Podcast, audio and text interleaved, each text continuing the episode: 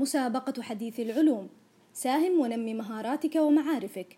منافسة ثقافية علمية برعاية مدينة الملك عبد العزيز للعلوم والتقنية وبالتعاون مع جامعة الملك عبد العزيز. تستهدف تقديم المعلومة الهادفة والمفيدة وإثراء المحتوى العلمي العربي الصوتي. من خلال مهارات الشباب العربي في القراءة العلمية وفنون التلخيص والانتقاء والإلقاء. ونقدم لكم في هذه المساهمة قراءة ملخصة في كتاب القلق ونوبات الذعر من تأليف الدكتور كوام ماكنزي وترجمة هلا أمان الدين وهو أحد إصدارات مدينة الملك عبد العزيز للعلوم والتقنية. وسأرافقكم أنا سحر السبيعي خلال هذه القراءة. سنتطرق في تلخيصنا للكتاب إلى سبعة محاور وهي كالتالي أولا التعريف بالقلق. ثانيا أعراض القلق. ثالثا من هو الشخص المعرض لخطر الإصابة؟ رابعا النظريات المفسرة للقلق. خامسا أنواع اضطرابات القلق. سادسا كيفية التعامل مع القلق. سابعا وأخيرا إرشادات عملية لعائلات وأصدقاء المصابين باضطرابات القلق. في البدء يمكننا أن نفرق بين الخوف والقلق إذ أن بينهما فرق طفيف. فالخوف هو الشعور الذي ينتاب الفرد عندما يرى أو يختبر بشكل مباشر شيئا يخشى منه. في حين أن القلق هو التفكير في المخاوف دون اختبارها مباشرة مما يمكننا من اعتبار القلق نوعا من الخوف. فمن الممكن مثلا الخوف على الحياة عند مواجهة سيارة مسرعة في الشارع. في حين أن القلق قد يحدث أثناء الجلوس في المنزل والتفكير في السلامة على الطرقات.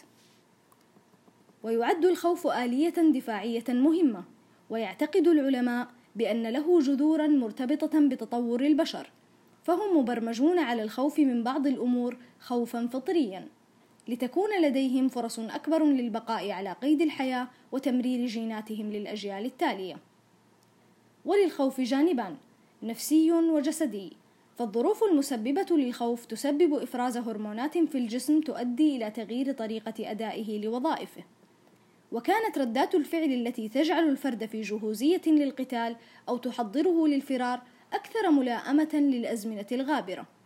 وهذه التغييرات الفسيولوجية في الجسم تكون قصيرة الأمد فلا يكون بحاجة لإحراق كمية إضافية من طاقته. في حال انتهت المهمة فيعود بذلك لحالته الطبيعية. ولكن في عالم الإنسان الحديث لم تعد المشاكل الجسدية قصيرة الأمد تسبب خوفا كما في السابق. وازداد بالمقابل القلق على المستقبل وكيفية التعامل مع مشكلات وظروف قد تنشأ في وقت لاحق وأصبحت التحديات في غالب الأمر تحديات معنوية لا جسدية. لكن الجسم البشري ما زال يستخدم ردة الفعل ذاتها في حال الخوف والقلق ولا يفرق بينهما فأصبحت وسائلنا الدفاعية وواقعنا لا يتماشيان معا. أعراض القلق تتضمن الأعراض الجسدية للقلق تسارع نبضات القلب والتعرق والارتعاش وجفاف الفم وصعوبة التنفس والاختناق الشعور بالغثيان وتقلصات المعدة الدوار وعدم الثبات التنميل والخدر فقدان الشهية.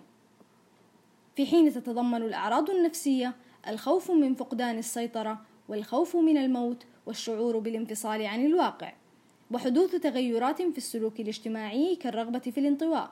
والشعور بالاكتئاب والتململ وعدم القدرة على التركيز واضطرابات في الشهية والنوم من هو الشخص المعرض لخطر الإصابة باضطرابات القلق؟ إن كل من العوامل الجينية والنفسية والاجتماعية مهمة في تحديد خطر إصابة الشخص بمشكلة القلق، وقد يبدو أن بعض الحضارات تنتج قلقًا أقل من غيرها، كما تختلف معدلات مشاكل القلق من مجموعة إلى أخرى داخل البلد نفسه. وهناك دلائل على أهمية العامل الجيني في تحديد تعرض الشخص للقلق، فعلى سبيل المثال، يعد الأقارب لمرضى يعانون من حالة رهاب محددة أو اضطرابات ذعر عرضة أكثر للإصابة. كما أن اضطرابات القلق أكثر شيوعًا في أوقات الأحداث المهمة في حياة الفرد الاجتماعية، كالخضوع للامتحانات أو وفاة شخص عزيز، أو في حالة اضطراب ما بعد الصدمة الذي يظهر بعد الأحداث المهددة للحياة. ولهذا يساعد الدعم المناسب في مثل هذه الأوقات في انخفاض خطر التعرض للقلق. كما أن التحضير الجيد للأحداث المتوقعة قد يخفض من فرصة التعرض للقلق بسبب هذه الأحداث.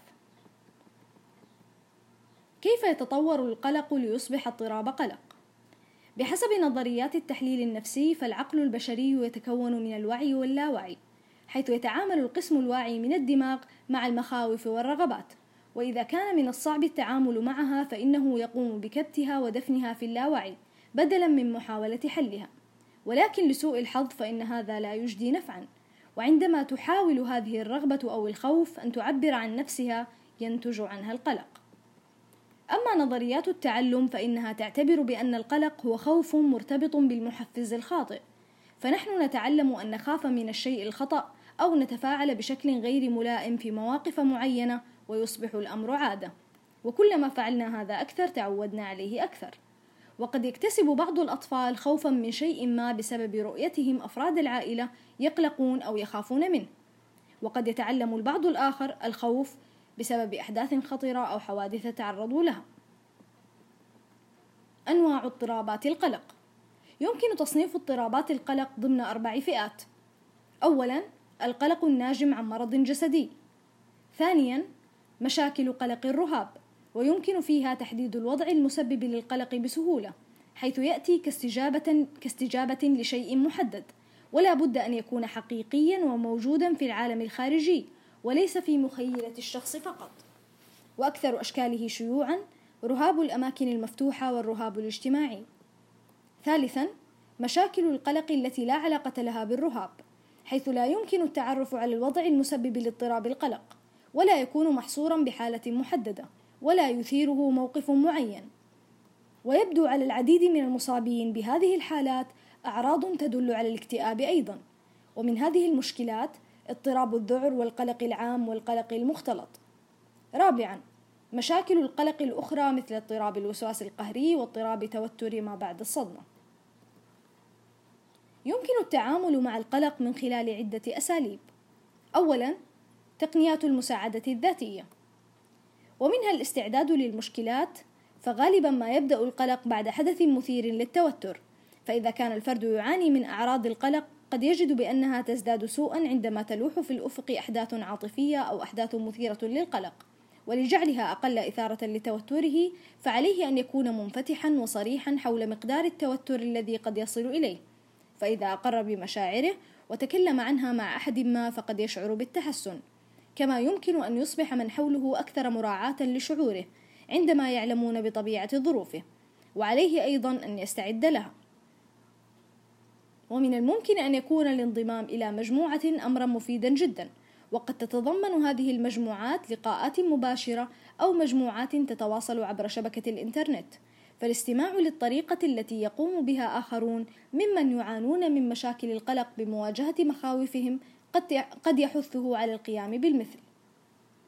ويعد الاعتناء بالنفس عوض التركيز على القلق جزءا مهما من خطة العلاج، وذلك من خلال حرص الفرد على المثابرة في متابعة اهتماماته أو الانطلاق في هوايات جديدة، أو القيام بجهد واع بالأشياء التي يحبها ويفضلها.